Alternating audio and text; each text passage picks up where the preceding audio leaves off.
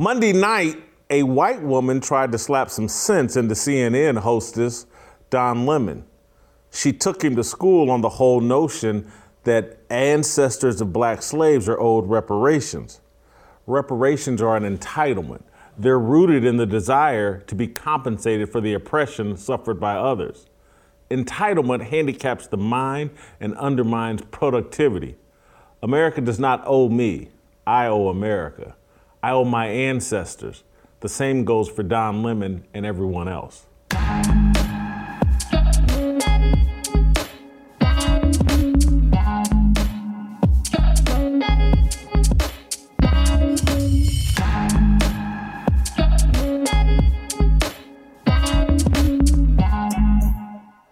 Welcome, welcome to Fearless with Jason Whitlock. I am Jason Whitlock, and uh, TJ Moe just asked me, did I mean to call Don Lemon a hostess? Absolutely, uh, I did. Uh, happy Tuesday uh, to you and yours. Uh, TJ Moe is back with us here in studio uh, all day today. We have a fantastic show planned for you. Steve Kim and Shemeka Michelle will be here. We'll talk some NFL football. We'll talk about the slap heard around the world not not Don Lemon getting slapped, as I alluded to earlier. Uh, Kyler Murray was slapped, and we'll get to the bottom of that. We'll break this down like the Zapruder film and get to the bottom of whether you know Kyler Murray has a right to be upset about this. Cliff Kingsbury wants the guy fired, uh, but anyway, we'll talk with Shemeka Michelle about Don Lemon and reparations and whether or not reparations are a big deal or not. All right, guys, this is not a commercial. This is something near and dear to my heart. This is not an endorsement. This is life or death. Uh, here at the Blaze, we're building a village of Blaze babies with a goal of rescuing 50,000 babies from abortion.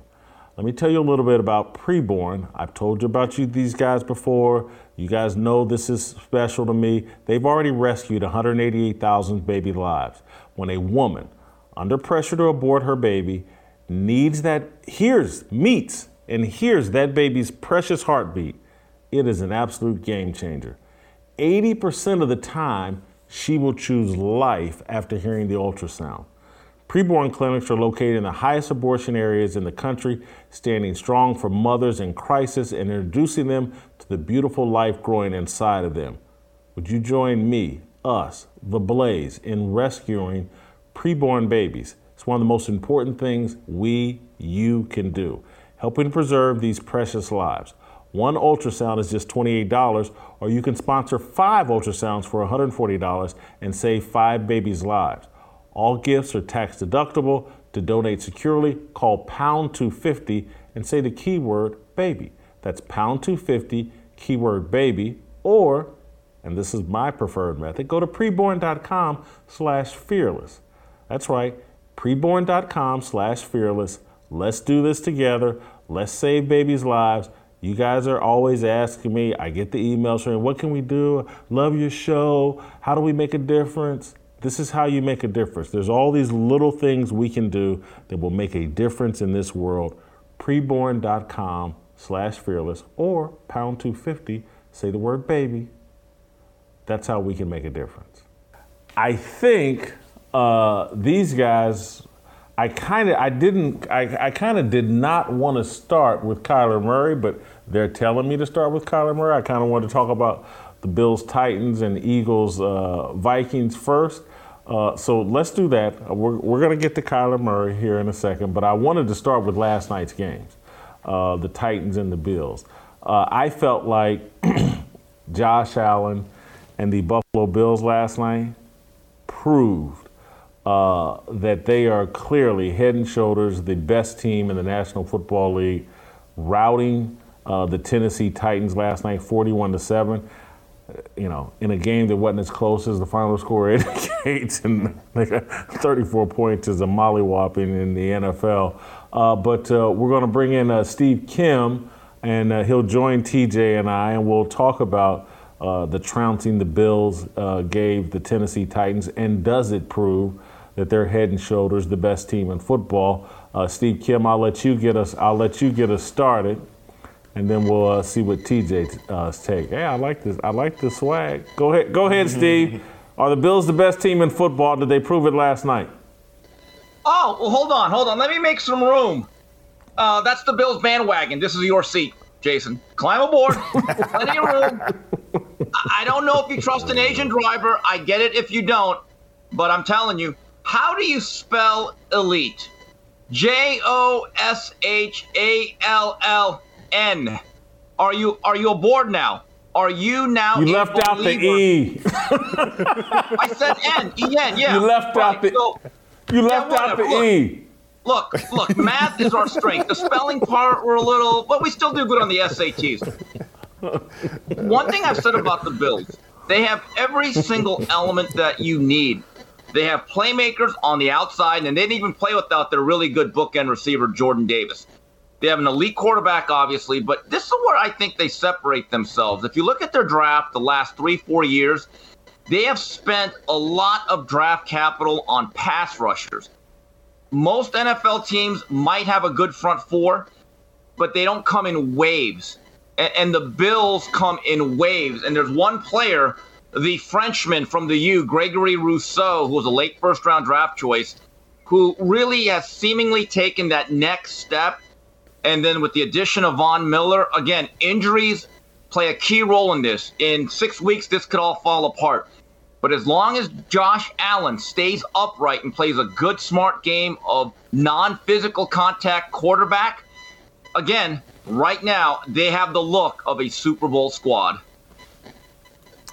I, I, certainly agree with any and all of that. I also think their offensive line was incredibly physical last night. I can't think of number 73 tried to assassinate somebody uh, last night on a sweep play. It was one of the greatest blocks I've seen in the NFL recently. I mean, knocked the DB down and then jumped on top of him. Probably should have got penalized in this soft NFL we got now. But anyway, I, I love the Bills. Uh, Steve's point about if Josh Allen continues standing is the only thing that can stop the Bills this year. He's six foot five, 240 pounds, and he thinks he needs to finish every run like a running back. And I can't figure it out. Just he won't slide because this is a guy. Uh, if you go back to his college days at Wyoming, he completed 56% of his passes, and you thought, how does a guy get to be that good from that? I'm actually starting to consider for the first time was he too good for the receivers that Wyoming offered? Did he mm-hmm. throw an NFL ball to a bunch of college receivers who just couldn't catch it? Because if you watch him throwing to Stefon Diggs right now, you're watching. This is this is a level that we saw this happen with uh, Ben Roethlisberger and Antonio Brown for a while. Like he was going to get open and the ball was going to be there over and over and over again. They're just toying with guys.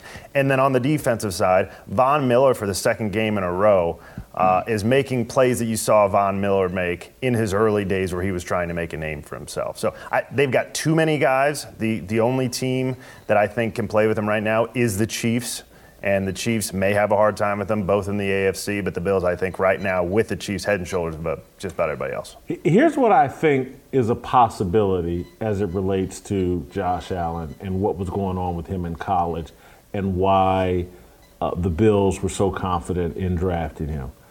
When you're that type of elite talent at a Wyoming, at a mid-major, you may not be getting the best coaching, and uh, you know, because trust me, the, the best coaches elevate very quickly. They move on to the Power Five schools and the big contracts. And so I would bet there was something going on with his footwork and or mechanics with his upper body or something that there was some coach that said, oh, I can fix that. And once that's fixed, it, it, it's on. And again, not, I'm, I'm not saying this to denigrate – uh, Lamar Jackson. They're just two different styles of quarterback. But it's not like Josh Allen had Lamar Jackson's throwing motion. A lot of times it's like you, you can't fix that. But if he was, if there was something going on with his footwork or the way he was turning his body, I can see a coach just saying, "Oh yeah, I, I can get that out of him. He's very coachable." Uh, and so I, I think we all just missed, and some of this is just like hey, he's playing at Wyoming. How good could he really be? Uh, but clearly, this is, you know, some NFL scouts and systems and organizations are better than others. And that's what we're seeing here with the Buffalo Bills.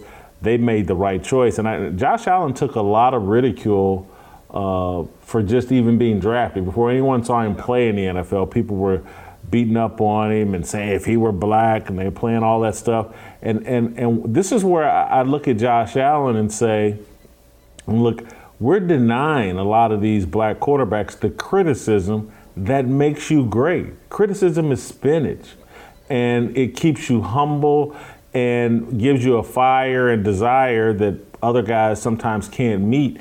And so it's like we could be creating potentially here a more talented version of Tom Brady and Josh Allen. Uh, Tom Brady came into the NFL with a chip on his shoulder, felt like he was undervalued, and that's part of what made him great. I, look at even a Michael Jordan being the third pick of the draft. Uh, you know, he carried a fire and a, a, little disrespect that he felt throughout his entire career. And, and you know, I see Josh Allen benefiting from all that. Steve, there was, you wanted to add another point? Oh wait a minute. Let me pump the brakes like Fred Flintstone with his bare feet. Let let the Jordan thing. Let's let's let him win a couple of Lombardis before we get to that.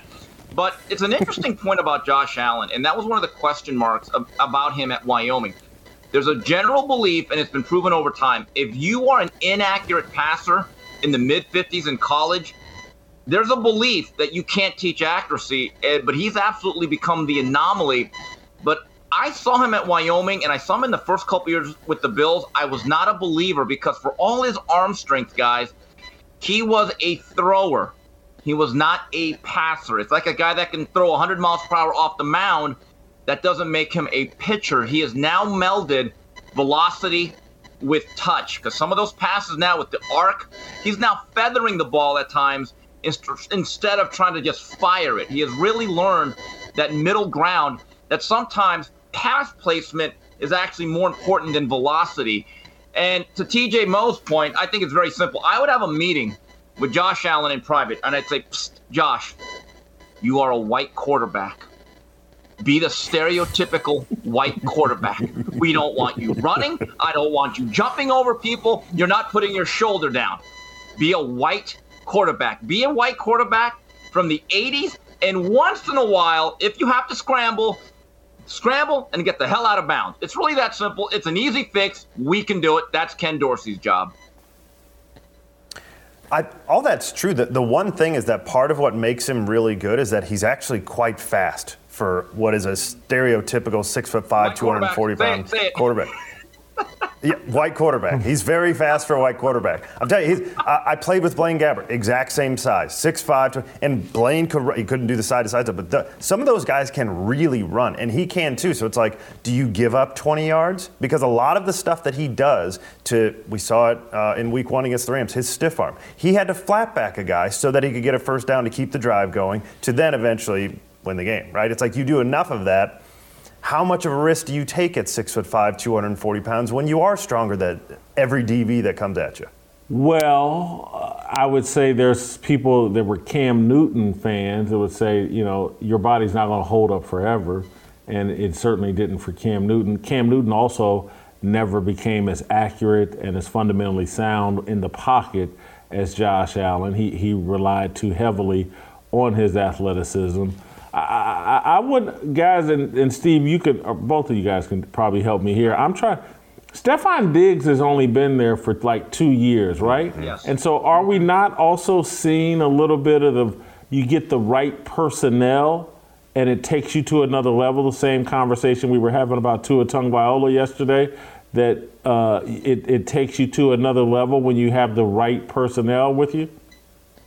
There's no doubt about it. I mean, look, Peyton Manning had Marvin Harrison and then Reggie Wayne. Help matters. I mean, we're talking about a game with 11 or 10 other teammates on the field. And we're going to bring them up later. Hopefully, the Eagles, they got a new wide receiver, and all of a sudden, their quarterback looks like the quarterback of the future with not just one draft choice, DeVonta Smith, but also A.J. Brown. Stefon Diggs is one of those wide receivers. He's flashy, he's got a diva attitude, but you could tell there's a hunger to make plays. And in Minnesota, I think there was a realization that I'm never going to be the true number one with Adam Thielen, and certainly now with the guy they drafted, Jefferson, and he's absolutely blossoming. Help matters. If you take a quarterback, most quarterbacks always have a number one guy. And nowadays in the National Football League, you actually need a two or three with all the spread sets being run. So, yes, Diggs matters. Well, Knox at tight end has given him the outlet too, yeah. so they've got both guys. It's actually his third season in Buffalo. But so far as right personnel matters, but Josh Allen has seriously raised the game of Stefon Diggs. His first year in Buffalo, he had 1,535 yards. Prior to that, his highest was 1,100. So he has really raised his game. Perhaps he's a better receiver, but he had already been in the year for five, six, uh, been in the league for five, six years coming into that. He got better because he had a quarterback that could find him. TJ. Let's look at the other side of that game last night. Uh, the Tennessee Titans. Mm. They're now 0 2. They lost to the Giants. I think the Giants are a bit overvalued. Anytime you lose to Daniel Jones, you got some explaining to do. uh, look, to me, they got the best running back uh, in all of football and maybe an all time great, the greatest physical talent at running back, I think, since Jim Brown or Eric Dickerson. Uh, take your pick. And it's fallen off completely. And I, am someone, I was talking to a friend of mine that's longtime Titans fan. He's out on uh, Mike Vrabel. I actually think Mike Vrabel's a, a, very good coach. I think Ryan Tannehill wet his pants last year in that playoff game against the Bengals, and I don't think he can ever recover from it. I think the confidence of his teammates is gone. I think his own confidence is gone. I think all the swagger from that team. There's been two things the quarterback, and then the, the longest tenured player, Taylor Lewan, who's you know the, the stud or uh, the alleged stud of the offensive line. Last year, when Taylor Lewan got crushed by Chandler Jones, uh, I think in week one, gave up five, six sacks to Chandler Jones. I was like, whoo, they've taken the shine off Taylor Lewan. Injuries have riddled him the last two or three years. He gets injured again last night.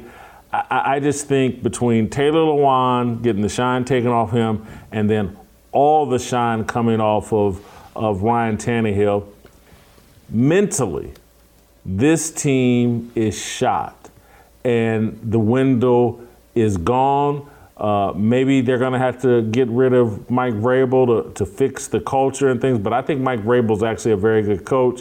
I just think they stuck with the wrong quarterback for too long. This I'm not I'm not remotely new in this position. I've said it all last year, all during the regular season when things were going great for Tennessee. I kept saying over and over and over again, Ryan Tannehill is going to cost them in the playoffs. They get in a real game. He's going to have to make some plays. He's not going to make them. This team is mentally shot. I don't think he can be fixed without an overhaul at quarterback and you know offensive line and probably the head coach who I like. I think is going to have to get run. Steve, can the Titans be fixed? You know, when Ryan over the hill threw one of his really bad throws last night, I happened to tweet at what point do the Titans look at Ryan Tannehill as their long term quarterback and take a look at Malik Willis? Now, I was kind of switching back and forth between the two games. Next thing you know, someone on Twitter said, Steve, he's in now. And I looked at Malik Willis and I'm thinking to myself as I'm watching this, um, and Jason, I know you've had a few Cheez Its in your life, favorite snack of mine. Remember that commercial with a big piece of cheddar? And eventually the guy said, Nope, not ready. That's the problem. Malik Willis, with the style that he played at Liberty with Hugh Freeze, he's a long term project. He's probably not going to be ready till at least next year or maybe the season after. So they're between a rock and a hard place in the sense that there's obviously a declining quarterback who the whole team may have lost faith in, and even Vrabel. The problem is Malik Willis might be your future, but the future is not now. Uh, so I played against. I actually played in the game in college that Ryan Tannehill became the quarterback. He was recruited as a wide receiver at yeah. Texas A&M, yes. and so we beat him. Jerrod Johnson, they figured out he sucked, and then they moved on to Ryan Tannehill. If the college coach, I think it was uh, Coach Sherman, was was a coach, for, you know, former Packers coach and everything. Mike Sherman. Mike Sherman, thank you. Uh, who has some evaluation talent. Didn't think this guy was a quarterback, right? It, he's his arm strong enough. I'm looking at his stats now. He's got two years of 4,000 yards in his entire career, both in Miami. We were questioning yesterday if Matt Ryan was ever that good, and he had 10 straight years of 4,000 yards. Mm. So we're looking at a guy who everybody's pumping up because he had A.J. Brown on one side, had at least the name Julio Jones, even though he had the luster taken off of him by then. Had Delanie Walker at tight end, had Corey Davis there. They had some weapons, and then, as you said, perhaps the most physically gifted running back in the NFL. This offensive line is shot. They cut two starters from last year's team. If you watched last night, Derrick Henry couldn't get out of the backfield without dodging bullets. This team is a disaster, and it's it's it's not Ryan Tannehill. What you're seeing now is Ryan Tannehill never had the talent to overcome any sort of deficiencies. They looked good when he had weapons everywhere, including on the offensive line. Now they don't have weapons anywhere. What are you going to do? You got a major rebuild here in Tennessee, mm-hmm. and and do you do you blow out Mike Vrabel or do you? Do no, you... I like Vrabel. I think I Vrabel's like a good coach, but yeah, I I, I think you stick with him, but it's going to be a couple hard years here because, as he said, Willis very clearly not ready at this point. Derrick Henry is going to, at that size, you don't keep running at this speed for very long. And so they're going to have to put together, if they get the offensive line together to some degree, at least you can build around a running game. Then you start developing a young quarterback, can protect him a little bit, and you start to add weapons outside. Right now, they can't protect anything. Yeah, and guys. I, I, I think with all these teams, and I, I, I think what what's the oh Cincinnati's another team. Practice is so limited now, and the contact is so limited. I think it's nearly impossible to develop an offensive line in the season. Mm-hmm. There, there was a time not long ago where coaches would have you out there two days a week in pads, going really hard and physical for two hours at a time. Those days are long gone. Anybody has a physical practice now, the NFLPA jumps down their rear end and no one wants to play for them and everybody thinks you can play without practicing. And, and that's what we're looking at when, when so when you fall off a cliff like Tennessee, you fall really, really hard because there's virtually hardly any way to fix it in season. You, you need an entire off season uh, the Titans are in trouble. This thing's going to get worse, and they're already trying to play, you know, their backup quarterback. He's not a solution. Because, again, if he were a solution, they would have had an open competition uh, to start this season because uh, anybody with a brain knew, hey, uh, Ryan Tannehill soiled himself, and we're not going to be able to clean up this mess. Uh, and so, but they they felt like they had no choice. I, I thought they should have gone after Matt Ryan or someone this offseason. And, you know, not that Matt Ryan's going to be any solution the way he looks in Indianapolis. But anyway, go, go ahead, Steve. Yeah, a couple points. I mean, with Ryan Tannehill had the greatest safety net or security blanket in football the last couple of years. The fact that he was consistently in second and six or five every time he handed the ball off to King Henry, it is so much easier to play quarterback under those circumstances. And to TJ's point, you saw what happens when all of a sudden it consistently becomes second and 9, 10, or 11. That game becomes exponentially more difficult for a guy like Tannehill, who's not a standout. And then you take away his number one threat. Jason, as to what you said, I found it interesting. Every Monday out here in LA, AM 570, they bring on Eric Dickerson, on a show to talk about football, specifically the Rams, but the NFL. He's on there with Fred Roggin, LA broadcasting legend, and Rodney Peete, longtime NFL guy, USC Trojan legend. And he actually said yesterday, I hate the fact that nobody plays in the preseason. He actually said, I'm so sick and tired of everyone preparing for injuries. This is football. Because I know this, even as a running back who they all try to protect now, I needed to play at least a game or two, which means a quarter here, a couple quarters here, and then in the third preseason game, we needed to go about two quarters and maybe a drive. Now they only go three games where they used to have four. Back in the olden days, they had six. But Dickerson said when it came to the offensive line specifically, that cohesion has to be built in a live game situation and specifically the running game blocking. And Dickerson said, and other guys have said it now, and Rodney Peete agreed, he does not like the fact that they're so overprotected. By the time you get to NFL week one, teams actually are not ready to play live tackle football. Steve, I got to credit you so far. We're 20 minutes in and you haven't tried to hijack the segment. You've stayed on Oh, it's point. early. Uh, good It's job. early. We'll see if the streak It's can early. continue. Can I have one question for you, Steve? When, when did he go from Ryan training wheels to Ryan over the hill? That was a, that was a very quick transition. You know, the playoff game. And, and, you know, Jason has a funny habit when you make a statement on a show on like a Tuesday or Wednesday, and if that guy flubs, this is what he'll do. Jason will immediately text you with that guy's name saying, Yeah, I told you so, and then he won't even respond. I mean, it, it's kind of funny. I mean, it's like, oh, God. Okay, he never gives me credit when I'm right. He never says, Hey, good one. But when I make a call that goes haywire, oh, he'll just text me the name, won't hear from him for another three days. It's part of the charm of Whitlock, to be honest with you. Jeez. I, I have no idea how we got on that topic, but I could always depend on Steve Kim for that. Uh, Vikings Eagles last night.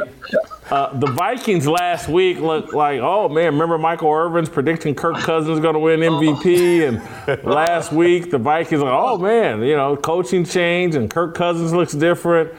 Man, the Eagles put a clown suit on him last night, and Jalen Hurts uh, added to his lore and reputation. And so it makes me want to ask the question you know, two former Alabama quarterbacks. We know the history of Tua Tagovailoa and Jalen Hurts. Uh, I think most people, obviously, you know, Tua went at near the very top of the NFL draft uh, when he came out. Who's got better? Who's going to have the better future, Jalen Hurts or Tua Tagovailoa? Uh, Steve, go ahead. Boy, that's a tough one. You know, I was not a believer in Jalen Hurts. I really wasn't. I mean, look, he got beat out at Alabama, and the Lincoln Riley system at Oklahoma makes every quarterback look really good, and they have inflated numbers. But I, I like his character. He brings all the intangibles. And what I really liked last night, the ball got out on time uh, for the most part. And A.J. Brown has made an incredible difference. But with that being said, I still feel as though Tua has a little bit more arm talent. Neither guy has a strong arm, but I get the sense that Tua does a better job of threading the needle because he actually made some tight window throws this past weekend. It just wasn't about the go route or the deep post with a Tyreek Hill. If you actually look at the whole game, there were a lot of throws that had to be perfect in terms of placement and anticipation. Um, so I'm going to go with Tua, but I will say this: I'm beginning to really think Hurts just might be the long-term answer in Philadelphia quarterback. I don't I don't buy into either guy um, long term. Now I'll tell you, I think Tua has better weapons. That's going to so he has a higher upside because of those weapons, and I think there's going to be a more explosive offense in the short term in Miami while Tyreek and Jalen Waddle can just run past these guys. Uh, his problem is going to be that he's so fragile. I just don't think he's in the league in five, six years. I think mm. he's going to get so beat up and they'll move on from him. Maybe he's a backup at some point. For Jalen, I think he's steady Eddie. I think he's Yeah. going to be a guy that is in Philly for a while. He's going. He's going to be the guy, and this is a problem for Philly actually, who's just good enough to make sure the coach doesn't get fired, and that's going to happen every year for a long time. So Philly is going to be a middle of the pack guy that just sneaks into the playoffs every year, gets beat because they don't have a quarterback who's a playmaker. They have a they have a guy. He he's a poor man's Russell Wilson. That's who Jalen Hurts is. He's I a- was just going to ask for a comparable. I don't like, I don't disagree with a poor man's Russell Wilson, but I don't like it as a comparable because Russell Wilson's won a Super Bowl. He's going to be in the Hall of Fame, and so I, I- I'm trying. Is he uh, Case Keenum?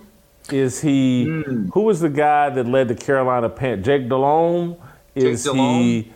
Donovan McNabb? He's not, he'll never be Donovan McNabb, who, who went to Super Bowl in four straight NFC Championship games.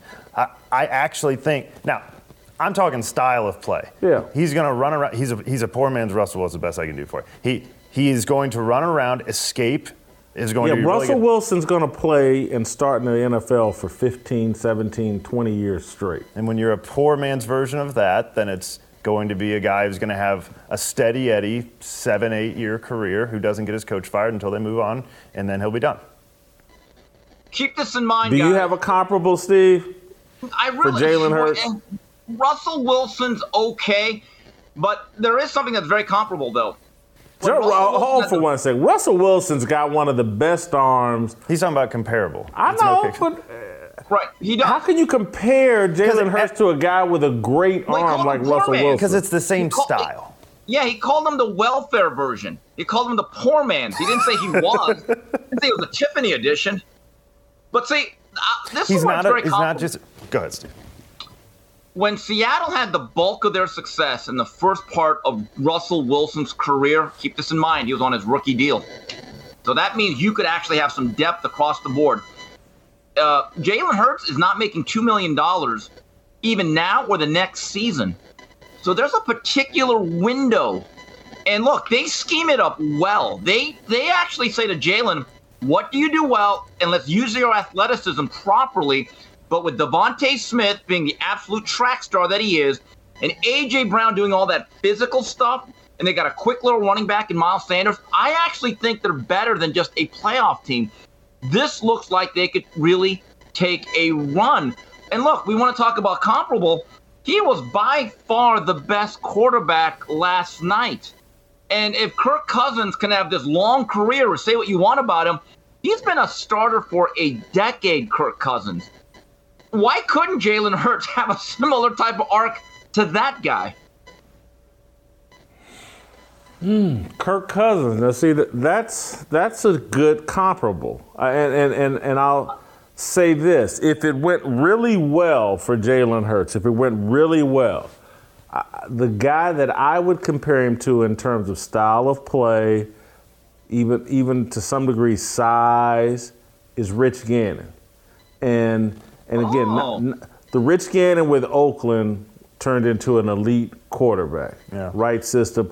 But if you saw Rich the year before in Kansas City when he was in a battle with Elvis Grbac, Rich Gannon ran around a lot and you know not the biggest guy. Although Rich Gannon six two six three, Jalen's probably a shade over six one, but a lot of intangibles with Jalen Hurts, and so I'm I'm going to jump in and say I actually think for the same I think Tua is going to get hurt and his career is going to be marred by you know, coming in and out of the lineup with minor dings and things like that.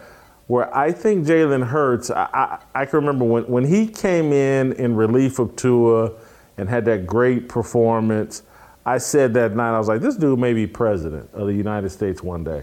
I really think he's that awesome of a human being, uh, character wise. The way he handled that entire situation, then goes on to Oklahoma and has you know a great season and and you know in that Lincoln Riley system. So I, I really like Jalen Hurts, and I think his attitude, his positive energy, he, he, he could. I like the Kirk Cousins comparable. That that's a good one, but he might at some point end up having a great season or a couple of string together some great seasons uh, a little further along in his career, the way Rich Gannon did. So uh, I want to move on to uh, uh, probably the most interesting football story of the last 24, 48 hours. Uh, Kyler Murray was slapped, and I've, I've had two or three different opinions on this alleged slap in the last 24 hours. I've watched this film uh, several different times. He's celebrating after Arizona pulls off that miraculous comeback. And, and the next thing I saw yesterday, Cliff Kingsbury, the Arizona coach, is calling for the fan that allegedly slapped Kyler Murray to be fired from his job, calls him a lowlife. I read the story and it's like, oh, hold on, Cliff Kingsbury hasn't even watched this film. He, he's calling for the guy to be fired from his job. And I'm like, is that a standard that NFL players want to live up to? That if, if you make some kind of violent criminal mistake, that you should immediately be fired? Has, has, Cliff, Kingsbury thought this through? What happens when one of the Arizona Cardinals players gets in a bar fight, gets hmm. in a domestic dispute? Is that the sta- should they be instantly fired? We see this go on all the time, and, and so the first thing I, I was like, here we go, all this little uh, idolatrous relationship we have with all professional athletes now. We must kiss their butt. We must cape up for them at the first sign of any trouble. We must prove how down we are for the cause and how against anything that happens to these multimillionaire athletes. we got to we got to stand up and support them. And it and it's cut from the same cloth as like last year, the year before, when Russell Westbrook would have these little minor incidents with uh, fans on, on, the court, and I, I, I can remember someone touched or either was Chris Paul. Chris Paul's mom, you talking about? Not Chris Paul. No, that's another okay. issue. That that's another one. But it's like someone touched Russell Westbrook or maybe it was Rajon Rondo or something. Doris Burke, who I actually like. Oh my God, they got to do something. um, see, he was touched, Rajon Rondo. And I'm just like, hey man, these athletes are grown men. They're some of the. I don't think getting touched by a fan is going to kill anybody. Uh, and so this is cut from the same cloth as that. But I, I want to watch these videos. I think we got three different videos because they're all showing the same thing, but they all present something different. So I want to start with a long version of a slowed down. It's about a 60 second deal, but it slows down what happened to Kyler Murray after the game. It shows it in slow motion. Let's watch that one first. Yeah, this is in slow motion. Kyler Murray's running to the sideline. He violently high fives a, a, a, guy, and again, violently. I'm not using that as some kind of super negative, but a lot of force. And he's in the stand. He's got his helmet off. People reach out. Some you can see that's where the slap comes in. The he circles back, and when I first saw it, I didn't know who he was talking. I didn't know who he was going at. There was two different guys that, uh, to me, somewhat touched him in a way that we weren't really expecting. Uh, and and and his reaction when he circled back, he seemed to be going after one, but I couldn't figure out. One of the guys was black, one of the guys was white, uh, and, and, it was just hard for me to distinguish exactly what happened. Hmm. Now, play the repeat version. I think we have it in a loop, the actual slap. Let's play that version, and you can kind of you can see more clearly. See, I thought the left-handed black dude. I thought that was the hit when I first watched it, and then I kept seeing. Then you see this white hand come down across his face, and this is what has everyone upset and everyone saying, you know, or Cliff Kingsbury, without having seen the video, saying the guy should be fired from his job and permanently banned and call him a low life. Hard to tell there. Is that hmm. intentional? Who knows? Now I want to play a speeded up version or a real time version of, of what happened. And, and what I found fascinating about this is what Kyler, Murray, what Kyler Murray did in the aftermath of allegedly being assaulted. Let's play that clip. There he is running up, all excited. Circles back. Seems to be upset. Here comes some teammates. Kyler's upset now. Two, three, four seconds. Now he's walking away. Can't see him right now. We'll see him here in a second, hugging with a coach or somebody. There he is, hugging with a coach. Someone on this staff. Now he and his team, they drop to their knees and celebrate, do a play, hug each other.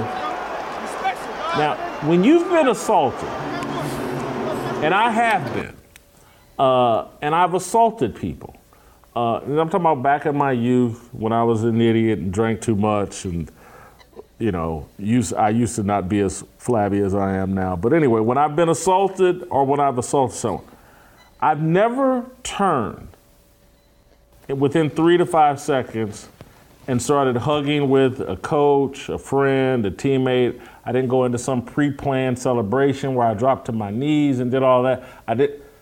That's not the way you react when you feel like you've been assaulted, in my view. Uh, hmm. I don't. Maybe some of you all have been assaulted. Steve, perhaps you've been assaulted, and you take time out and celebrate afterwards. TJ, maybe you have as well. But to me, it looked like Kyler Murray's reaction initially was, "Someone hit me in the face.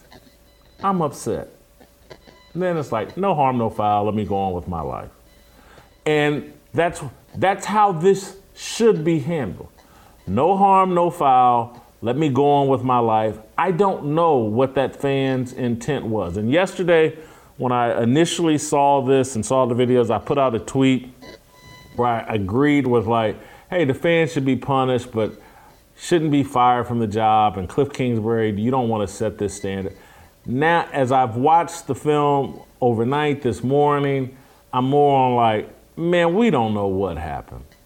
And uh, we don't know what the guy's intent. There's video that you we don't have it here, but the guy is smiling and trying to celebrate with them after the, the slap. I don't think he intended. I don't know why the police were called. I don't know why ESPN and everybody else has leaned into this. Oh, the police are investigating this. They're an invest. They're investigating this. Hmm. It's the NFL's Bubba Wallace. That's what it is. Basically, and so I am. Cliff Kingsbury elevated this situation. ESPN elevated this situation. Uh, anyway, I'm going to stop there before I go any further. Uh, TJ, I'm going to let you go first. What do you see? What do you think? I'm not convinced any of this was on purpose at all. He looked like a guy that was fired up, that was in the second row, had no idea he would have an opportunity to get anywhere near Kyler Murray, who just saved, in his mind, the season for uh, Arizona, gave them a chance. The guy came right up to him and he tried to hit him on the shoulder pad to tell him good job, and now he's being demonized. That's what it looks like to me. Could it be that he said, Here's my chance to hit this black guy in the face? I doubt it. 2% chance. 5% chance. Pretty dangerous, I would think, to, I, to think that. And this is why I think Cliff Kingsbury, it was so irresponsible. Had you not seen the video, my assumption, based on his response to the media, would have been that somebody cold cocked Kyrie or uh, uh, Kyler Murray in the face from the front row and knocked him out. Well, that's the kind of response you have. You can't do that. If you're willing to assault somebody on national television with a punch and you knocked him out, maybe you should be fired from your job, right? That's what I would have thought. And then I watched the video and I'm going, you can't just run around demonizing everybody to, to get your woke points. Oh, well, it was, a, it was a white guy and he touched a black guy and it hit him in the face, and obviously the black guy didn't like it. So he should be fired. We should ruin his life, and he needs to spend the rest of his life trying to uh, make amends for this moment. Steve? You know, I will say this. That's a nothing burger, but that was still a better skirmish than the Canelo Alvarez Gennady Golovkin fight I uh, covered this past weekend. now, Jason, you brought up that, that you broke this down like the Zapruder film. So I'm going to be the Warren Commission. I think I saw a third hand from the grassy knoll, but I'm breaking this down. I'm analyzing this. If you're going to slap somebody, I don't think you come over the top. I think that hand has to come at more of a 45 degree angle. So I'm with TJ. I think the guy's trying to slap him on the shoulder pad and miss. Because think about it. Anytime you want to assault somebody, I've never come up to down.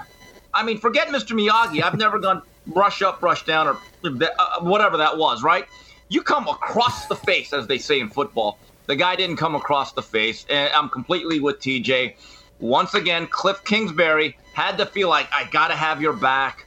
I'm already getting heat for your performance, but I got to feel as though that, man, I really care about my people, not just as players, because, I mean, hey, can you imagine a coach only caring about his players' performance? I mean, the nerve of that guy. He's got to care about them as people, and they're more than just athletes.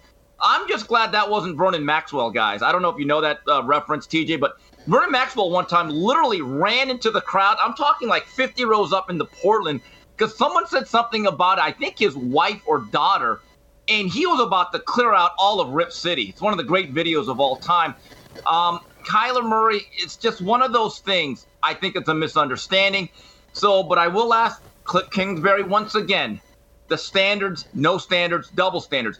If you believe that gentleman, whoever it was in the sea of hands, really deserves to lose his job, does that mean every crime that happens out in Main Street America in different cities. To everyone that commits a crime of that nature, should they all be unemployed?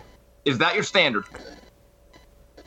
It's not, and and you guys have just made me realize something.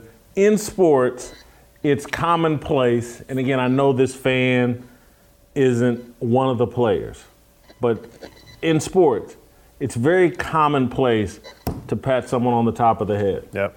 And again, I know the guy doesn't have his helmet on, but again, he's at a football game. He's and and you, I didn't even think about the point about coming down versus trying to strike someone and coming like. And so you're coming down trying to either slap him on the top of the head, pat, you know, which is good job, or slap him on the shoulder yeah. or whatever. It it's all no harm, no foul. I'm gonna make this final point or an additional point, not final. Uh, is Charles Barkley is one of my favorite people in sports. He threw a fan through a plate glass window. Everybody knows. Every, did anyone call for him to be fired? Charles Barkley, one of my favorite people in sports, a good person, a well intentioned person, spit on a child at a basketball game inside an NBA arena, spit on a child. Anyone call for him to be fired? What are we doing here?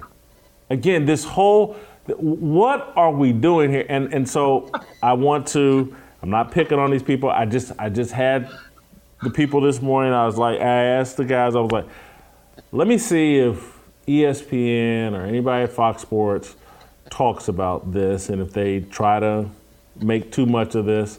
And the only thing we could find, or that I was told that we could find, is guess who? Shannon Al Sharptongue. Uh, and and it'll come off like I'm just picking on Shannon, but he's just this kind of stupid, and he's always looking for a, a, race angle on things or trying to make too much of something. So I was told Shannon Al Sharptongue uh, had something to say about this. Let's play the tape. It's like, well, he was trying to touch him on the pad. He didn't move. He was sitting. He was sitting. He never moved over. He just reached and slapped the man. Mm. That's what he did. He didn't try to hit the man on the shoulder pad. He hit the man in the face. And Kyler was right to be upset and probably they probably end up banning him um, rest of the season. I don't know. Maybe if in um, fact they can identify they which hand the hand belonged to which fan that yeah. did the slapping. I still having a little bit of a hard time because it seems like the guy because if the guy did, he didn't stand up to try to slap. Is that guy right there? That's the guy. That's the guy. Kyler knew who it was because guess what? Kyler goes back and looks right at him. He Kyler tried to get yeah. Kyler that's it right there. That's that's uh, uh, pulling his head back. That's who hit him. They should let Kyler beat the brakes off it. Yeah, yeah, Skip. That wasn't trying to hit no shoulder pass. You hit that man in the face. And so, you know what? Got to get up out of here.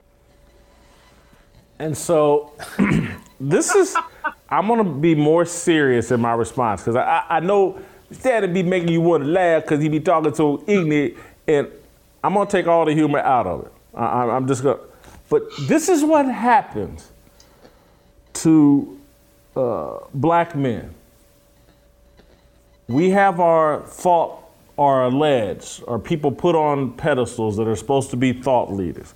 And so Shannon Sharpe just said on national TV, they should have let Kyler Murray beat the brakes off of him. That's the solution. You, you get slapped across the face, you're earning nearly 50 million a year, and some fan that slaps you across the face accidentally doesn't really harm you, someone is suggesting on TV, oh, they should have let him beat the brakes off of it. Is that really the solution? Because if that were the solution, if every time you're offended or every time you're, you're, you're uh, inconvenienced or uh, someone steps on your shoes, someone uh, accidentally hits you, someone intentionally hits you. If the, if the solution is beat the brakes off of them, if that's the solution, we'd have no problem among black men. Because we, we, we, we go to that solution a lot. We, you know, we turn violent and shoot each other. Uh, we beat the brakes off each other. Does it solve anything? And so, why would someone 55 years old uh, give that sort of advice to another young black man, even put that into the air, that that's the appropriate response. It, it was early in my career. uh, as a journalist. When I started getting a lot of attention and people would have very passionate responses to the things that I wrote, and they'd yell things at me. And this is in Kansas City, uh, early in my column writing career. And, and, and I would upset a lot of people. And my philosophy became we got to pull out W 2s and let's compare W 2s. And if my W 2 tops yours, I would be an idiot for getting in any kind of altercation with you. Kyler Murray's were 50 million a year. Why would he lower himself to fight with an idiot fan who I guarantee you, if that fan was making 50 million a year, he's not sitting in the end zone. He's sitting in a suite somewhere and never lays a hand on. So you want a $50 million a year quarterback to get into a fight with a plumber, uh, and not that I'm denigrating plumbers, there are great plumbers with a small business owner, uh, with a factory worker, with a low mid-level executive at some company. You want a $50 million a year quarterback to think the solution is let's beat the brakes off somebody. What Kyler Murray did and should have done is walk away and let this thing go away. That, that's the proper response. Athletes, professional athletes, are not being assaulted inside of arenas and stadiums. There is no epidemic of that. I've been going to stadiums since the 70s. I, have been stadiums as an athlete, been yelled at, been cursed at, been called fat, been called the N word inside stadium. None of it is worth any sort of response. And I, I just, I, I, just don't understand the lunacy, the stupidity, why it's being promoted, why it's being platformed, why that sort of advice would, would come out of another grown man's mouth. If, if Shannon Sharpe were a 28 year old former athlete, I'd overlook it and be like, oh, that's just a young, dumb idiot. He's 55, 54 years old, 55. He's in the Hall of Fame. That's not how a Hall of Famer should handle things. And trust me, Shannon Sharpe's been in stadiums, arenas. He's been out places. People have called him things. People may have even put his hands on him. Who knows? His response ain't to turn violent. That's just some bad advice he's given because it sounds good on Twitter. Uh, I, th- that's all I want to say on the uh, situation. Uh, to, to, you guys can lighten it up. You don't have to yeah. be as serious as me. Go ahead, Steve. Go ahead. Okay, I'll go first. Two things, Jason, about what you said. It was in the early to mid 90s that a player, great player, uh, Green Bay Packers safety, LeRoy Butler, he actually began the Lambeau Leap, and where he score a touchdown. Guys like Robert Brooks, Antonio Freeman would go into the crowd celebrating a touchdown. It's become a thing all across football. And even visiting players do it to taunt the fans. And, and generally, and like you said, Jason, nothing happens. Everyone seems to have great fun with it. They understand it's part of the, the theater, the drama, and it's a good time. And it's part of that great fan player relationship and experience that you have in a game. I hope this does not stop that or mar it because I think that'd be terrible. Because just again, my opinion, anyone can disagree. I don't think the guy was trying to slap Kyler Murray. And last thing, Jason, I want to defend Sir Charles. You said he spit at a girl. No, no, no. That was spray. That was random spray spittle that was not intended for her. He was spitting at somebody okay? But not a little girl. She was just the innocent victim of the shrapnel that came out of oh, Charles's mouth. Just, just want to set so, that straight. Charles is a good man, right. not a role model. So if I take a shot at TJ and it hits you, you're not going to be upset about it, huh? well, here's the thing. I'm not a little girl. And, and, and by the way, I may deserve it. Whether you aim for me or not, I get it but a little girl. She was just a innocent stand stander by. Come on, it was an accident. Bad aim. Steve just sparked a thought. You ever seen the Lambeau Leap? Yeah. That was 10 times the assault. of what Kyler Murray experienced. Every last person is coming down on their shoulder yeah. pads and their heads. Right. And 10 times. There's 15 people laying their hands on these guys. When you go up into the crowd for people that have just paid to sit in the end zone in the second row, I don't know, 500 bucks, 600 bucks. They're paying a lot of money to see you play football. They're a fan of your team. They're obsessed with you, the best player on your team. They're pumped that you're. That's in Las Vegas. We don't know if that's not a Raiders fan. I think that's the allegation. The I don't think it was. If you go look at the. Um, that seemed to be a Cardinal If we pull the video back up, I think this this is where the Cardinal. He went up to the Cardinals fans. Right. I think the guy in the second row is not. I, initially, I thought it was a Raider shirt. I don't think it was. I think he's going right up to his own fans. We can watch it here in the end zone, and there's a lot of there's a lot of red in here. Yeah. Wait for him to get this the I think he's high fiving his own guys. This is, I do too, but look at, I'm not sure. That guy's wearing gray. Yeah, but you got gray with, you got great. There's tons of great Cardinals. I agree, but who know? I don't know. There are some Raiders fans, I would imagine, in that area. Yeah, he's not wearing a black Raiders jersey. I'm saying at, at, yep. it's unclear. Yep. And so, uh, what I'm getting at is the Lambeau leap. If we're calling this assault, every one of those guys get assaulted. My second point is this. Uh, he's 25. This would be a good time to give him guidance. And Cliff Kingsbury just gave him the worst dad advice possible. Anybody that gets in your way, don't you worry, we'll have them thrown in jail. I mean, that's, so it's like, how about how about the response of Kyler's a big boy, he can handle himself. He took a lot bigger hits than that on the field, and he still won us the game. So we'll mm-hmm. go with that and move on. Downplay it and say, Kyler, these guys are these are your fans and they're probably going to want to touch you if they if you get next to them. These are NFL fans across the league, all love you.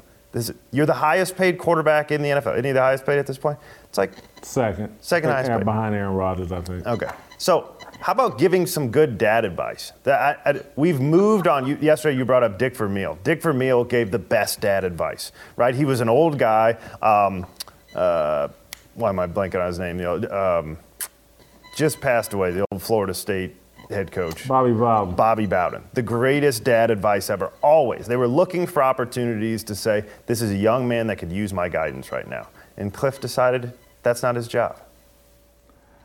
Well, the, the culture has told him the greatest thing you can do for a black man is support any decision he makes, regardless of how bad it is. If you see a black man out arguing with the police and refusing police commands, support him even, even though it may lead to him getting shot and killed, the messaging from all of America is if you see a black man doing any anything, support it, say it's great, say the, the world has a problem with you. And so it, it's no different like if Shannon Sharpe saw me overeating, he would stand up and applaud. And that's great. killing yourself, Jason. Keep overeating, baby. And all of corporate media would, would, would celebrate that. awesome. Get some more food. And, and, and I would, and allegedly, anybody that said, oh hey, Jason, you're eating too much, I would, my response, well, you're racist. I mean, my God, don't you know that, you know, that they've redlined all the healthcare facilities for fat people and, you know, I have no uh, responsibility to lose weight and be healthy myself, there's, they should make a pill for me to pop. So, anywho, uh, thank you guys. Uh, I didn't plan to go this long, but we did. Uh, awesome job. Thank you, Steve. See you, Steve. Uh, we're gonna we're gonna take a break and uh, come right back with uh, Shemeka Michelle. Next. These words are our religion, no regrets in our decisions. We all wanna go to heaven with freedom. It's my obligation, no hate, discrimination, raising up your hands for freedom. In less than a minute Monday night, Hilary Fordwich blew up CNN broadcaster Don Lemon's simple minded narrative on reparations. In a discussion about the British monarchy, Lemon nonchalantly referenced the need for reparations because of England's past colonialism. Fordwich pounced. The seasoned public speaker and expert on the royal family argued that Britain was the first nation to end slavery and that African slave traders owed reparations. Her argument left Lemon speechless. He quickly moved on. Watch for yourself. Well, this is coming when you know there's all of this wealth, and you hear about it comes as England is facing rising costs of living, a living crisis, austerity budget cuts, and so on. And then you have those who are asking uh, for reparations for colonialism, and they're wondering, you know, 100 billion dollars, 24 billion dollars here and there, 500 million there. Some people want to be paid back, and uh, uh and members of the public are wondering why are we suffering when you are you know, you have all of this vast wealth. Those are legitimate concerns. Well, I think you're right about reparations in terms of if people want it, though, what they need to do is you always need to go back to the beginning of a supply chain. Where was the beginning of the supply chain? That was in Africa. And when across the entire world, when the slavery was taking place, which was the first nation in the world that abolished uh, slavery? The first nation in the world to abolish it. It was started by William Wilberforce, was the British. In, in Great Britain, they abolished slavery. 2,000 naval men died on the high seas trying to stop slavery. Why? Because the African kings were rounding up their own people. They had them on cages waiting in the beaches. No one was running into Africa to get them. And I think you're totally right. If reparations need to be paid, we need to go right back to the beginning of that supply chain and say who was rounding up their own people and having them handcuffed in cages absolutely that's where they should start. And maybe, I don't know, the descendants of those families where they died the, in the high seas trying to stop the slavery, that those families should receive something too, I think, at the same time. It's an interesting discussion, Hilary. Thank you very much. I appreciate it. We'll continue to, to discuss in the future. yeah, uh, Don Lemon moved on uh, very quickly, but that doesn't mean we should. We shouldn't. We need to discuss reparations here in America. It's a critical issue that impacts the mindset of many black Americans. Many black people believe America owes us for the oppression of our ancestors. I take a completely different position. I believe I owe my ancestors for the oppression they endured and conquered. I owe reparations to my mother and father, to my grandparents, to Martin Luther King Jr. and Booker T. Washington, to Frederick Douglass, Abraham Lincoln, Thomas Jefferson, Harriet Tubman, George Washington, and Crispus Attucks, to my high school football coaches, to my fourth grade teacher, to all the people who invested their time, concern, prayers, and mentorship in my development. I try to immerse myself in a spirit of gratitude because I believe Jesus cross, Jesus Christ died on a cross for all of my sins. His grace and mercy overwhelm me and combat any sense of entitlement. Reparations are entitlement. They're rooted in the desire to be compensated for the oppression suffered by others. Entitlement handicaps the mind and undermines productivity. America does not owe me. I owe America. I owe my ancestors. When President Kennedy told Americans in 1960 to ask not what your country can do for you, ask what you can do for your country, he spoke to a nation of Christian believers. A hallmark of faith is gratitude. A hallmark of a lack of faith is entitlement. My parents' generation, despite facing in your face racism, felt grateful for their American citizenship. Their generation and previous generations fought for full American citizenship. They earned it, and I owe them for their sacrifice. We all do. Here's the truth that Hilary Fordwich avoided unloading on Don Lemon. The modern ancestors of African slaves brought to America and England are blessed and owe an enormous debt to our forefathers and mothers. They suffered so that we now live free. They turned lemons into lemonade. I'm not owed reparations. I owe an endless debt to the people who sacrificed their lives so that I could live in the freest, safest, and most opportunity filled country on the planet. I wake up every day thinking about how I can pay back my mother, father, brother, sister, my high school, my college, and anyone else who helped me along the way. I owe this country. It is not perfect, but there's no place else on the planet I'd rather live. I certainly do not have an interest in living in a land that Britain had to stop from capturing, enslaving, and selling people who look like me. Americans stopped Americans from doing that. The Brits stopped Africans from doing it. I'm an American. I'm not ashamed of that. God placed me in this country for a reason. The American reparations movement sends the message that white people are responsible for the destiny of black people. The movement exonerates black people for our role in the slave trade. We pretend that Europeans invented and initiated the African slave trade. It's revisionist history that defies logic. Africans established the African slave trade. It's laughable to blame the customers for a product line the customers didn't launch. The fight for reparations is reinforcement of a slave mindset. It screams that black people are not responsible for themselves or their actions. It screams that black people are whores to the highest white bidder. Are we? We celebrate rappers who profit from denigrating the image of black people. Jay Z, Snoop, Dr. Dre, Meek Mill, and all the rest are no different from African slave traders. They sell out black people for record deals and fame. They have an entitled mindset. They owe the world and their ancestors nothing.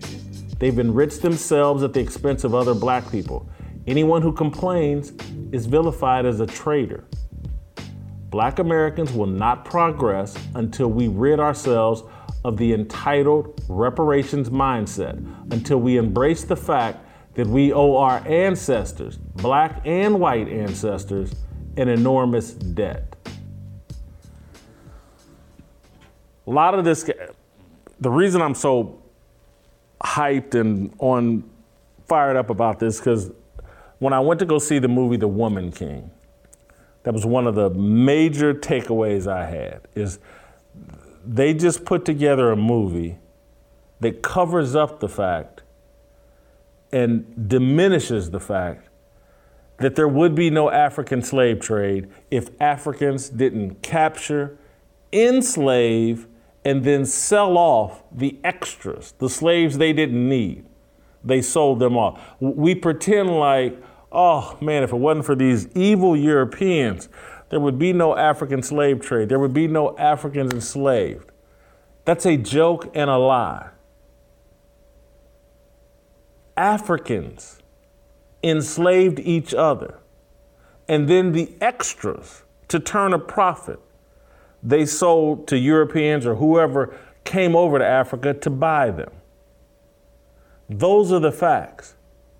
We participated in our own slave trade. We were the primary source of it.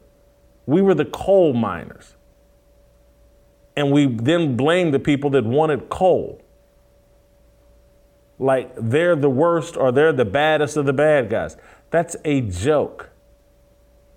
And then, if you didn't get my point, Americans stopped Americans from participating in the slave trade. England had to stop Africans from participating in the slave trade. That Woman King movie that pretends that this group of old women led by Viola Davis stopped Dahomey from participating in the slavery. That's a joke and a lie. I, I just my my number one point in all this is just we've this whole secular society we've built among many other things it has killed gratitude no one feels grateful and gratitude is one of the primary tenets of Christianity. We all should drop to our knees every day and in every moment right now and be like, thank God, I am so unworthy. Thank you, God, for sending Jesus, your only begotten Son, to cover up for my flaws, to atone for my sins. Gratitude should be pouring out of us. Instead, entitlement is pouring out of us. And I would love, I have not met, and I, I know some, but haven't met them face to face. I know a few black people that have moved to Africa, like it in Africa, and all that. But the black people that I know and deal with on an everyday basis, you couldn't pay them $5 million to leave America. That's how blessed they feel living here. That's the reality. No one's let me let me save up some money so I can go to Africa. That, no one's doing that. They're saving up money so they can go to Vegas and kick it. They're saving up money so they can hit South Beach, so they can go down to Atlanta, so they can hit the Jazz Festival in Cincinnati, but no one's saving up money to hit Africa. It, anywho, uh, Shemeka Michelle, uh, before we run TJ into this gauntlet, I'm gonna let you uh, get us get us started. Uh, what is what's been your position on reparations? What is your position on reparations? Are we owed something? Well, first of all, Jason, let me say that Don Lemon gets reparations from the white man every night. Let's just be clear.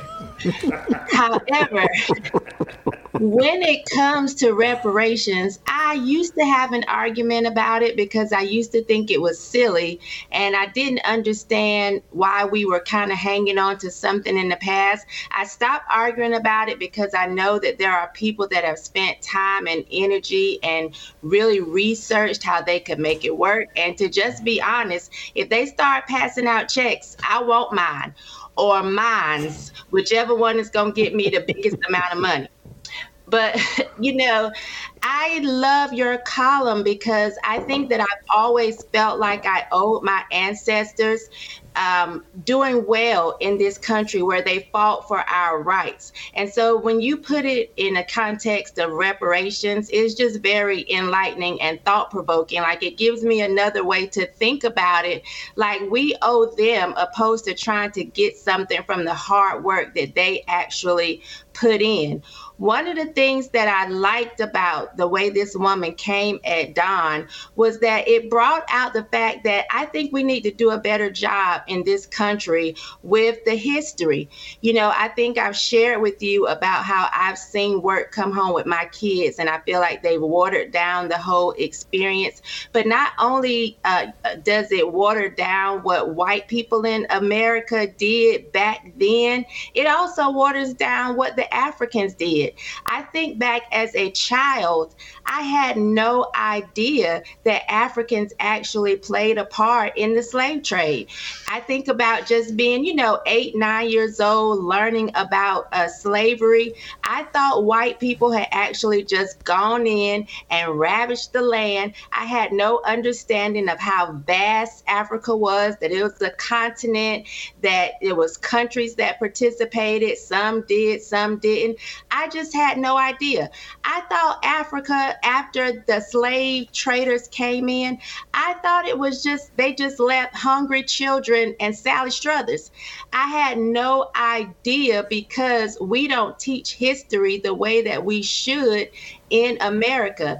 And so I think that showed me that, uh, you know, the way Don responded. But also, Jason, it left me with wondering are we having a hard time as black people? Like is this a behavior thing that we don't want to hold people accountable when their skin color looks like ours? We don't want to hold the slave traders of africa that were africans accountable. We don't hold them accountable now. When you brought up the the rappers and how they kind of have sold the black people out we don't hold them accountable now. Black on black crime. So i wonder if that's like a behavior thing because it's been happening for a very long time. Shemeka, I think it goes to my point, and this is why I think this reparations discussion is important, is there's a foundational mindset that has been installed in us that we're not responsible for anything, that we are just uh, play toys or uh, still the property of white people. And so we must go to the property owner and demand that he fix whatever's wrong with us.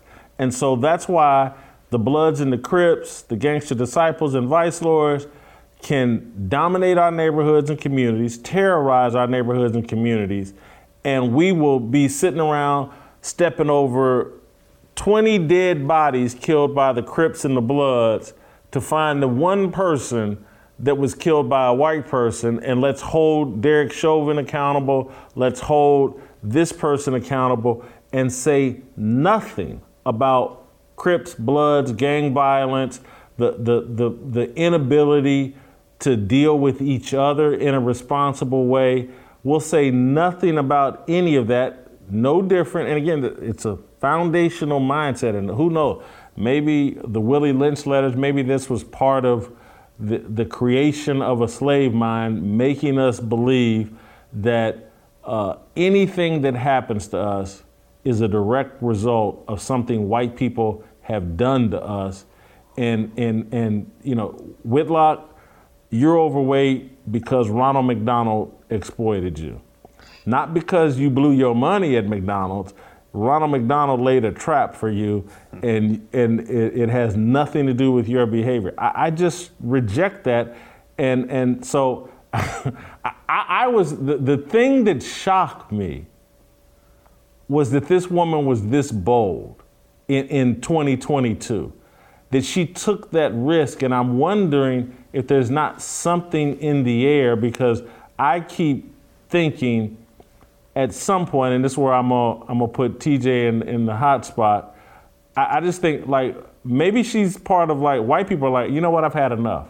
I'm mm-hmm. not responsible for this, and I'm gonna speak my mind uh, because I, I just how long are y'all gonna take?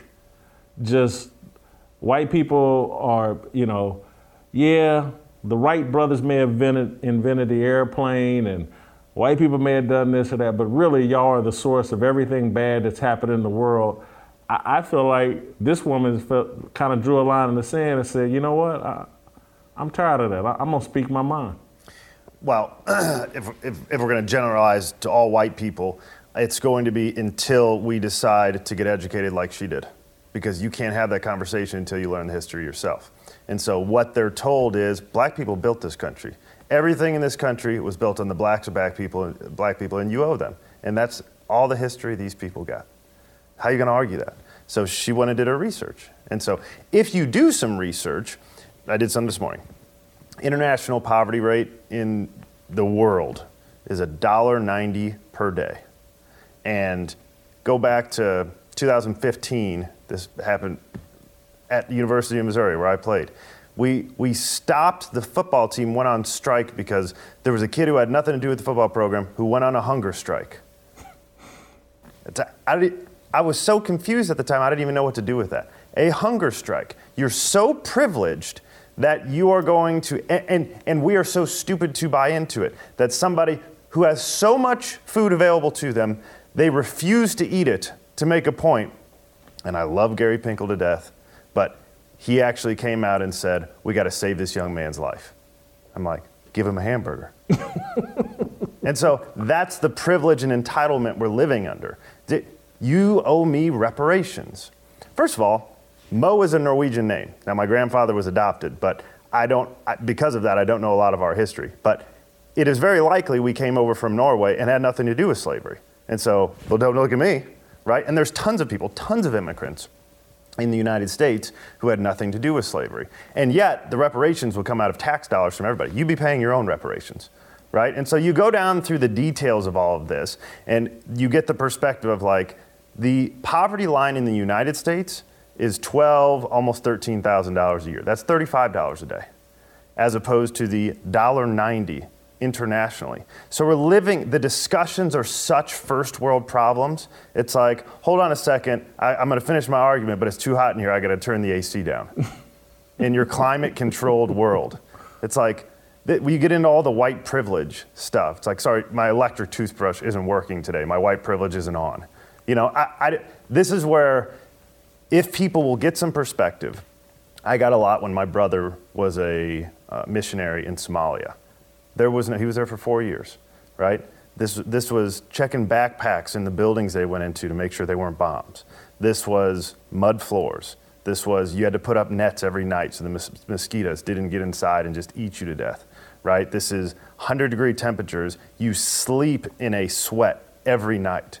And then you come back to the United States and you look around and be like, you guys are, this is the most entitled group of losers that's And your brother's a racist. Yeah, so I'm told. You, got to remember that he's a racist. Although he spent four years in Somalia, and I'm sure no one looked like him over there. I don't. I don't imagine. Just him. And and and and literally, people here would accuse him of being racist, generalize about him, and none of those people will have gone to Somalia or any place else on the planet and tried to help And other do, people. Do you know what he's doing? Vocational training. He was teaching people how to earn a living so they wouldn't be poor anymore and they could support their families. And they were building them playgrounds for the kids so they'd have stuff to do. And they were bringing them supplies and they were raising money. And he was doing all of this on fundraising from the United States from his friends and family so he could live and pay his bills so he could go help other people. But he's the racist. Oh my God! You just reminded me. I, I'm trying. I can't remember the friend who I sponsored on one of these missionary trips. I just I forgot that that's how they do it, and I mm-hmm. participate. Yeah.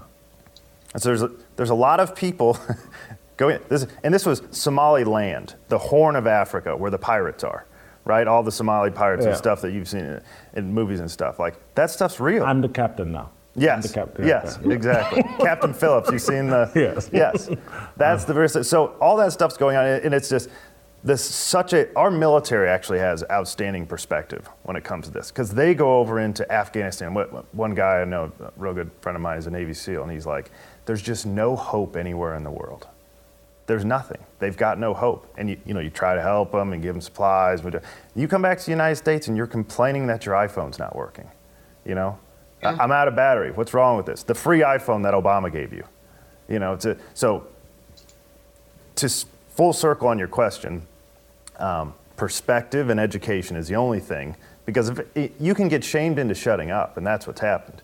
But once you got some facts on your side and some international perspective, you stop putting up with it.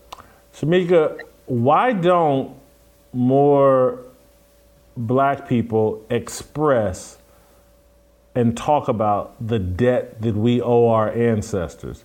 I, I, I literally do. My, my life is somewhat dedicated to repaying my father's past now, but my mother, my grandmother's past now, both of them. But I, I really did, and I really do, wake up thinking about I owe my mother, I owe my brother, I owe my sister, I owe Ball State, I owe Warren Central High School, I, and and I tr- I keep like a running. T- that's that's my purpose. And again, I need to be married and have kids, and I feel like I owe my kids. But I just don't understand why more of us don't think about the debt we owe the people that actually suffered and conquered so that we could live this life of privilege, in my view, that we live. Why don't more of us think that way? Jason, it makes me wonder who really believes in and supports white supremacy. Is it white people or is it black people? Because I always say white supremacy doesn't really exist because white people aren't supreme. And in order to believe in white supremacy, you have to believe in black inferiority. And I feel like there are so many people that are black that believe really that blacks are inferior and that whites are superior and that we won't get anywhere in life unless the white man turns around and hands it to us. I've never felt that way. I wasn't taught that way. I don't feel that way and I don't teach my kids that. I believe that when you wake up every morning, what you do in life is is in your own hands. The white man doesn't have to have his foot on my neck or it's, it's not about the white man giving me an opportunity or a privilege. I'm here in America, and it, this is the land of opportunity. So I think that a lot of times Black people don't realize it is them who actually believes in in uh, white supremacy because they feel like they have to give us something, they owe us something. When, like TJ said, but let me correct him, the Obama phones aren't iPhones now; they were the little cheap kind. But we have all of these things here in America. Like, how can you have a $1,300 phone and you're using it to call people to whine about white supremacy. That makes absolutely no sense. We have so much privilege here in America, yet we act as if we live in a third world country. So it mm-hmm. just, you know, I beg the question who really believes in white supremacy? If my grandmother had lived her entire life pointing at the white man or you know saying hey i could have done this if uh, if the white man had given me this opportunity she would have lived 88 years of misery because you know like how do you get ahead looking to someone else?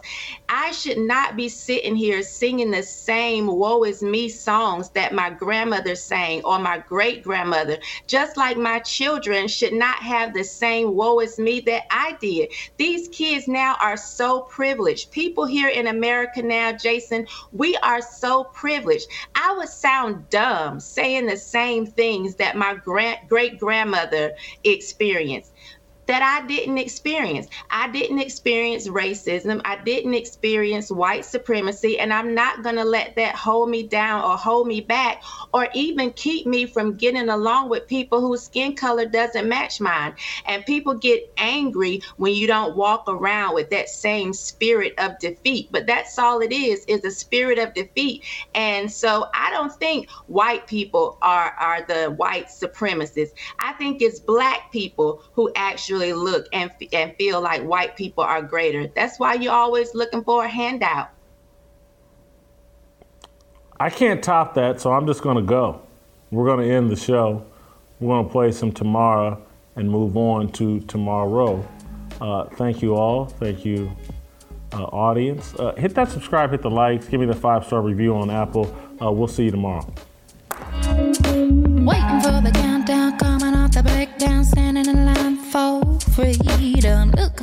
For a breakout, feeling like a standoff, nothing in life like freedom. Came like a fighter, striking like a ladder, making all these moves for freedom.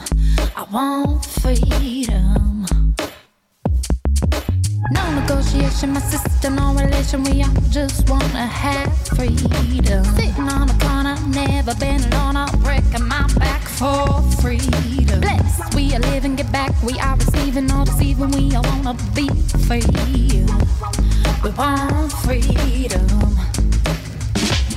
I just want, I wanna be. I just want, I wanna be. I just.